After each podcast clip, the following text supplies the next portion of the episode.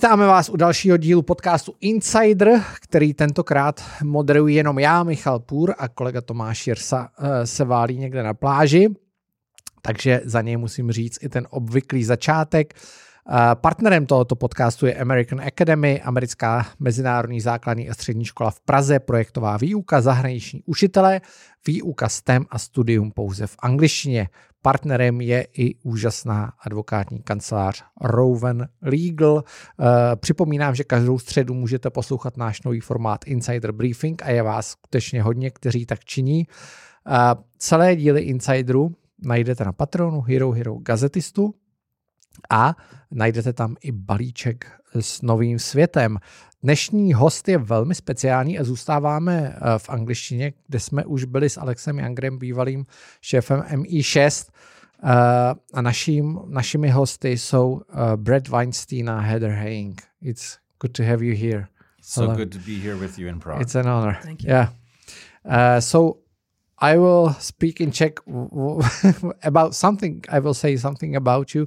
Oba manželé jsou evoluční biologové, kteří se zaměřují na širokou škálu témat prostřednictvím evoluční perspektivy přednášeli na Evergreen State College, we will talk about that later, uh, ale rezignovali na své pozice na akademické půdě v reakci na kontroverzní studentské rasové protesty, které zasáhly kampus, tomu se dostaneme.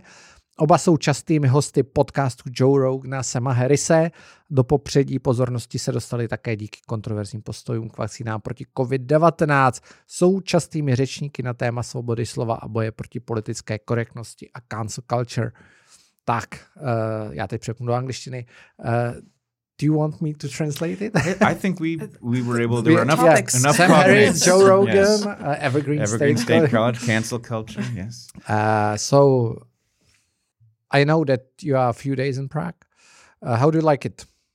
Fantastic, and in many ways, it is providing us with a kind of hope that we have not had in some time, because it appears that in the Czech Republic there is a functioning ethos of the West, which is in so many other places falling apart. So, even to discover a culture where people appear to remain committed to a cosmopolitan tolerance uh, is uh, a truly positive sign. It Hello. may not uh, be obvious to people within the Czech Republic how unusual this feels. And it's possible that we are not uh, worldly enough at the moment, but certainly the United States does not feel like this now. This feels like a good city in the United States 30 years ago, maybe. Yeah, Uh, so I hope Prague will be New York or something like the 90s. Yes, exactly. Yeah. Uh, th- that's true uh, because uh, I spoke to a lot of my friends who didn't know that uh, Czech Republic means primarily freedom. You can do whatever you want. You can say whatever you want. Actually, you can release a book whatever you want, um, and it's nothing something for sure in the West or, or, or in the United States how it is possible? Well, I think what happened actually? I uh, this we are we have been grappling with the question of what happened in light of the discovery that that uh, that the West appears to continue to function here of all places, and what we are realizing is that something has obviously overtaken the West in the countries that we traditionally associate with that term. I think what it is is unfettered capitalism. And it's not that there's anything inherently wrong with capitalism. Markets are by far the best mechanism at our disposal to figure out how to do things. But across the West, we have allowed markets to dictate what it is that we should want to accomplish. And this is a terrible error. And the problem is that our institutions are not robust to such a powerful force. And they have essentially, without exception, um, caved to the pressures that come from the market, and they are now delivering us um, prescriptions that are not in the interest of the public. Why it didn't happen here, I suspect that is a story that involves the influence of the Iron Curtain, which, while it was obviously a, a profoundly negative thing, does seem to have protected uh, a style of independent thought from the excesses of the market maybe long enough that this is really uh, the best example we have left on earth. It's, it's at least the best example that we are aware of. Certainly, in comparison to the United States, where uh, we didn't go through a period where we felt that we were going to lose it. And so we've just been growing in complacency and softness for a long time. And it was at risk here for real for a long time. And the flame was kept alive. And I think there is an there is such value in hardship and in the recognition uh, that that thing that you value so highly could be taken from you, and so you must defend it. Yeah, we've we've lost freedom for forty years, and we've lost market mm-hmm. also. Uh, as I said, uh, you left the Evergreen College. You are both uh, evolution biologists. Is it biologists? Yes. Um, is it a better life after you've left? Uh, because you are on your own. I was just uh, reading your your curriculum, and uh, you are on your own for many years. You started in some podcasts. You have a Dark Horse, uh, very well known podcast. Is it better or is it worse? Well, it's different, and there are things in both categories one of the things that was lost from the story of what happened at Evergreen was that we had a a marvelous situation as professors that exists nowhere else in the academy because the people who founded the college threw out all of the normal structures of, of a university and they replaced them. And some of what they did didn't work, but some of what they did was quite brilliant. So we taught full time students took one class full time so that we were constantly with each other. And it meant that we knew our students in a way that professors don't anywhere else. And we were able to teach. We, we had the liberty to teach literally anything we wanted in any way we wanted.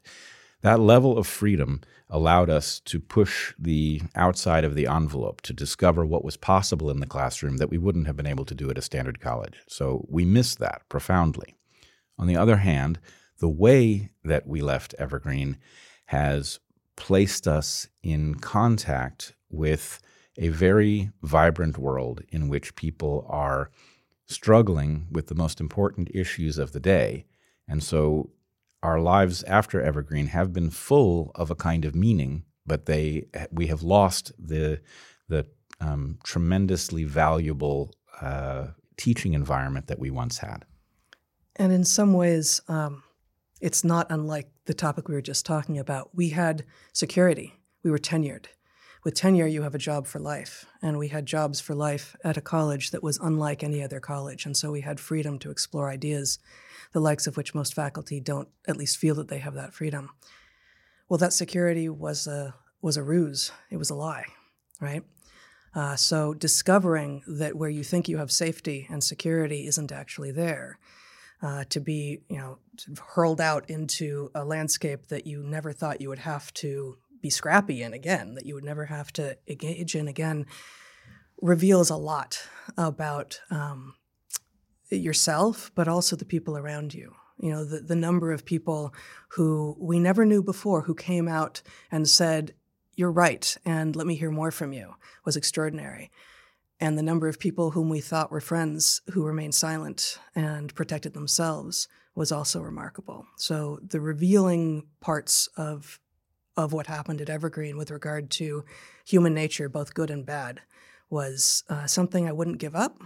And given that it is true about human nature, I'd rather know. As ugly as it is, I'd rather know than not know. Do you feel insecure? And I will add something uh, that that's very interesting because when I've heard that you will come to Prague and you will be uh, the host of our podcast, I was pretty amazed. And everyone was like, wow, come on, This uh, American celebrities coming to Prague. Uh, we all listened to uh, Joe Rogan podcast, to Lex Fridman, to your Dark Horse podcast. And when we look at the social networks, that's a completely different picture. So come on, that's Weinstein. This disinformator, misinformations. Uh, when you see uh, your profile on Wikipedia, there is this controversy, as they say it, and uh, he's like spreading some misinformation about vaccines. Do you feel insecure? Um, in because one, it's about the safe space you have in your life. there is. uh, Permit me for speaking in the abstract. There is clearly a force. We don't understand in detail what it is composed of, but it is a force that opposes our ability to discuss important issues carefully in public. And Heather and I have violated its rules, rules about which we were never consulted. So it has set about uh, attempting to destroy our reputations, attempting to limit our reach, and in some ways, it is most important. It has interfered very directly in our capacity to earn. We are no longer tenured professors. We depend entirely on revenue that comes from what we bring to the world in the sphere of, of um, social media as authors of books. And there's clearly an organized campaign to cause people to imagine that there is something wrong with us, such that if they entertain what it is we say, that they are at risk of being found deficient. Now, we have a core audience that knows better than this. They've listened to us longer and they are immune to these stigmas. But the degree to which our potential audience is reduced and our capacity to provide safety for our family is diminished, this is a, an important consideration. So, do we feel insecure? In one way, absolutely. It- there's, there's no way to overcome this force entirely. On the other hand, what does appear to work is being completely genuine and authentic with the audience. People who are paying attention know that these stigmas are inaccurate.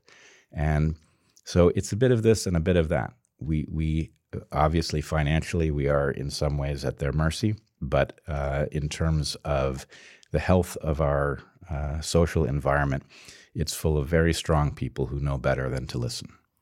Heather. I will say what what the experience at Evergreen revealed is that we were at their mercy all along. And that now we have more autonomy and we can see more clearly to what degree we are at the mercy of outside forces. Uh, to take it very far away from the abstract, uh, as Evergreen was melting down around us, our children were 11 and 13. We have two boys. And our 11 year old uh, at dinner one day said, Are we going to be homeless? It was that level of chaos, and, and we knew that we, we come from homes such that we would not become homeless. We were, we were protected from that level of disruption. But the fact that a crazed mob should create such insecurity in the minds of an, in the mind of an 11 year old such that he was actually concerned that we were going to lose everything and be on the streets was a was a moment for me of realizing we can never give a crazed mob that much power over our family again. Um, what we're doing now with the book, with the podcast, with the other writing, with the other podcasts, is in some ways very much like what we were doing in the classroom. Like we have been scientists and evolutionary biologists for a very long time. And uh, although we have done the work in different venues, everything from the Amazon rainforest to here in your studio, uh, the work has been from the beginning. My job as your professor, my job as someone speaking to you is not to make you comfortable. As your parent, you know, my job as anything in, in, interacting with you is not to make you comfortable, is not to reinforce your preconceptions, is not to inform you of your own biases and feed them back to you so that you're happy, um, but to push on the things that you haven't investigated yet, to learn from you the things that I don't know, and for us to together realize a better model of the world such that we can together make it better. We did that successfully in the classroom. It's different out here in the sort of wild west of non academia. Uh, but in some ways, the work hasn't changed. And I think that has been um, a problem for those who would write our Wikipedia pages and demonetize us on YouTube and such. Uh, because as it turns out, we're consistent and authentic, and we are what we appear to be, despite what the naysayers would say. After the 7th of October, the attacks uh, in Israel, uh, I think everybody can see that there is something wrong, something wrong with U.S. Uh, universities. Uh, we saw some petitions from Harvard. It's like crazy anti-Semite thing. From the Czech point of view, it appears to me that times are changing a little bit. There's a strong reaction against uh, the, the the behavior you've talked about. Is it true? Do you feel it the same way? Yes, but it is frustrating because this should have been obvious years ago. We uh, faced our situation at Evergreen in 2017. And we were very clear with people. The temptation was to look at it and say, this is uh, an extremely liberal college. It's a, you know, it's a fascinating situation, but it's not representative. And we were very clear with the world, no, this is a preview of what's coming. And we also tried to point out that the institutions, the, the scientific institutions inside of universities, the universities themselves, the newspapers, the government, were all dysfunctional. And that as long as things looked relatively peaceful, people were not able to see it. They are now beginning to recognize the level of dysfunction, and they are beginning to extrapolate about all of the people who have graduated from these broken universities with their broken ideas and have infused every single institution on which society depends. So I'm glad that they're waking up, but we can't continue to wake up so late. Many of these things are visible ahead, and it is time for us to uh, to recognize the danger that we are in. Heather, do you feel it that something is changing? I think October seventh revealed um, to the world something that, well, Bret in particular was sensing for a very long time, uh, but was clear in again, I can only speak to American academia, but I think all of Western yeah. academia yeah. Uh, has been the case at least since the early 90s. Uh, it's beyond having created fake fields uh, and, and having people graduate in fields in which they learned nothing the fields that are real and ancient and are about true knowledge, the sciences, philosophy, the arts, the humanities, all of these actually real fields have stopped making sense. And if the meaning makers, if the intellectuals, the people in the media and politics and government and, and medicine and law are all coming out of the institutions, and the institutions are teaching it's not neutral garbage. It's not that these people are ending up uneducated. It's that people are ending up anti-educated. Then what what hope can there be? right? So I think. And how the, how did that happen? Because what's the start? What's the beginning? Well, it's funny. Um, Heather and I have been together a very long time, yeah. and we were, in fact, uh, we graduated together from the University of California, Santa Cruz. The first time we encountered this style of thinking was as students ourselves, and it was not yet dominant in the universities. It was confined to certain fields. But those fields were not entirely social sciences. We encountered it actually in paleontology and anthropology. So I think the story, it's a little oversimplified, but the story is basically that uh, fields were created to give a playground to a political faction, and that this created a mechanism for idea laundering that bad ideas were given the veneer of scientific legitimacy by the creation of fields that superficially looked as if they were practicing some sort of method. But because those fields were ones in which students could go and they could graduate with a degree that sounded meaningful without actually doing difficult work, it, uh, be, it became more and more dominant inside the academy. And at some point, the number of people who were downstream of these uh, attractive but incorrect ideas had enough control that they effectively staged a coup and they started dictating terms to the true sciences. And that's where we are now. And I think this is a little arcane, maybe, but how is it that the what Bret is calling the true sciences, the natural sciences and the physical sciences, were allowed to become overcome? Like, how did they lose voice? Um, this was due to perverse financial financial incentives uh, from the grants, where uh, you can only do science in modern times if you get big federal grants in the United States, and the universities take such a large percentage out of every grant that the universities want you to do expensive science if you're a scientist. They win when their faculty do expensive science rather than cost effective science. They get more money for themselves. And so what you started having was incentives for faculty to mostly become grant writers rather than do the other work of the university like governance. And so you have scientists pulling back from doing governance and teaching and leaving that to the people who weren't getting grants, which was in many of these made up fields, and they came to run the universities. And the scientists then also became less sciency because they were mostly about being bureaucrats, getting money from the government. There is a huge difference between uh, to be a professor in the Czech Republic and professor in the United States. That if you are a professor in the Czech Republic, you are a professor for life, so nothing can change it in the United States, you can be a professor and then uh, day after you are nothing, I would say. And the all the professors in the Czech Republic are the public intellectuals, I would say. Who are the public intellectuals now back in America?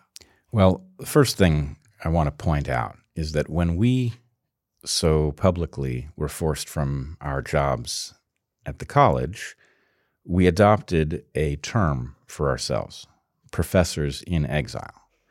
It is an allusion to exactly the, the point that you are making. We did not change at the point that our university could no longer tolerate our open minds. We were the same people with the same things to teach, and the fact that we had no institution didn't alter that. Yeah. So, what I would say is there is a danger that there are a great many people masquerading as public intellectuals who aren't. The key distinction, the thing that one must track, the sine qua non, is the use of first principles thinking. The ability to extrapolate from an incomplete set of information to a model of the world that is useful. And you know it is useful if it predicts ahead of time events that are not predicted by competing models. That's the question. If your public intellectuals are continually behind in terms of they're simply describing the world they see, but they cannot predict what's coming. They aren't real.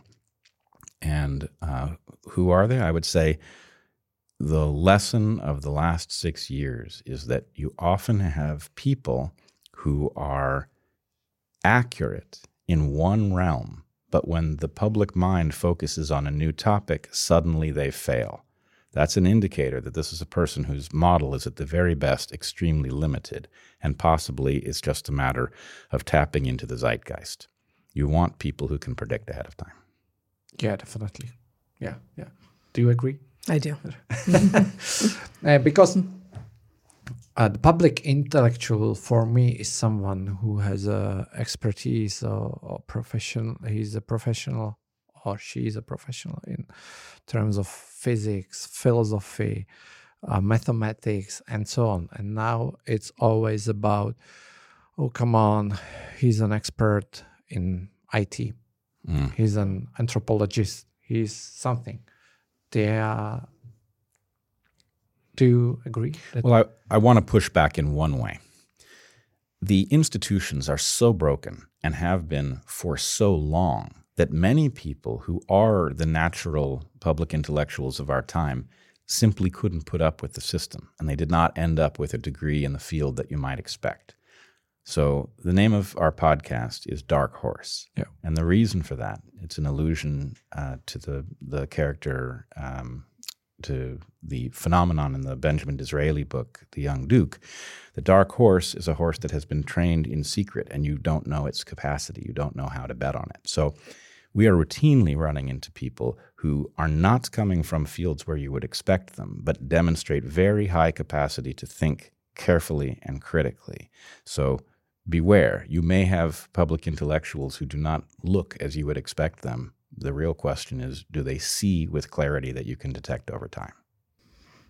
I would just add there, there's there are a few points on which Bret and I disagree, and I would defend the idea of the liberal arts, the liberal arts and sciences, as what higher education is supposed to be about, in which you are pursuing truth and beauty, but mostly truth, uh, through a variety of means. And um, th- that is being replaced in many places by either a pursuit of something else entirely that we can't even define with most of these fields, these new fields, or with something of obvious practical value. So, something like technology, uh, which we need people who understand how to innovate in and maintain technology, but it is not the same as being a scientist. And so, you know, the, the acronym in English, STEM, science, technology, yes, engineering, engineering, and math, uh, is is important. Too often, we find schools, people, institutions thinking that TEM is the same and just as valuable. That if we lose the science and we just keep the technology and the engineering and the math, which is foundational and is necessary, that it'll be good enough. But if we only privilege the people who are focused on solving a particular practical problem, as opposed to including the scientists who are asking questions about the natural world, whether or not there is understood to be in advance some human value in it, uh, then we are going to we're going to cut ourselves off at the knees we need scientists first. Technology and engineering have to come from the science rather than the other way around. True. uh, how do you see the future? Because the future of higher education, because uh, there's so much bias uh, on the universities that there's almost no hope, no hope that something will happen, something good will happen. I think this is a place where people do not really, they're not going to like the answer. The answer is that the rot inside of the academy is so advanced that it is, it is a system that cannot be rescued. Now, ultimately, inside of this system, you have campuses that have the right infrastructure to do the job. What you don't have are people who are wise enough to perform it. You don't have enough people to staff these institutions with faculty capable of actually enlightening students. So that is a critical problem, and it's not one for which there is an obvious solution. It's the kind of thing that will be solved over the course of a couple generations if we start right now. And if we don't, it will be delayed several generations.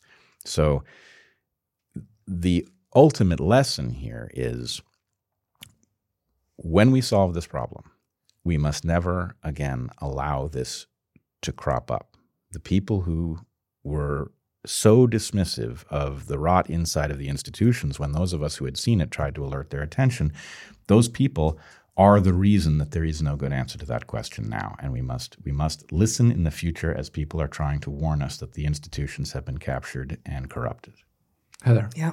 At least in the US, uh, the current faculty are largely too broken to be fixed, I think. And we've both been involved in some initiatives to try to either fix higher ed or rebuild it from the ashes, you know, Phoenix the university. Um, and the problem, as I see it, has often been there's plenty of student demand. There is a whole generation of people who are having a hard time for sure and may not know some very basic things about reality, but are eager, eager for a real opportunity to real education. There will be no trouble filling an amazing new university with students, but where are we going to get the faculty? Because the faculty were all trained in the you know the 90s, the aughts, the teens, when the rise of these grievance studies disciplines and those faculty uh, were in the administrations of those universities, such that we now have a faculty that's enti- almost entirely trained in things that aren't real. And I would just add one more thing, which is to the extent that there are people on these faculties who know better, who have never bought the nonsense, they know that there are two sexes, they know that two and two equals four. To the but extent, they are silent. They are silent. And so what you have is a system that has trained people to become cowards. Have, we have an epidemic of cowardice in the academy. And so, if you were to liberate the academy, presumably those who retain their capacity to think would still be there to teach. But what would they be teaching? At a values level, they've already indicted themselves. Děkujeme, že jste doposlouchali Insider až sem, pokud chcete slyšet i zbytek podcastu, tak za malý poplatek, tak můžete učinit na platformách Patreon nebo Hero Hero, anebo také Gazetisto. Na Patreonu si můžete koupit Insider i v balíčku s novým světem. A my jsme s Bretem Weinsteinem a Heather Heingovou probrali třeba ještě americkou politiku, jak vidí prezidentské volby, komu fandí a nejsou to republikáni jako překvapení. Uh, proč si myslí, že Donald Trump není člověk na svém místě?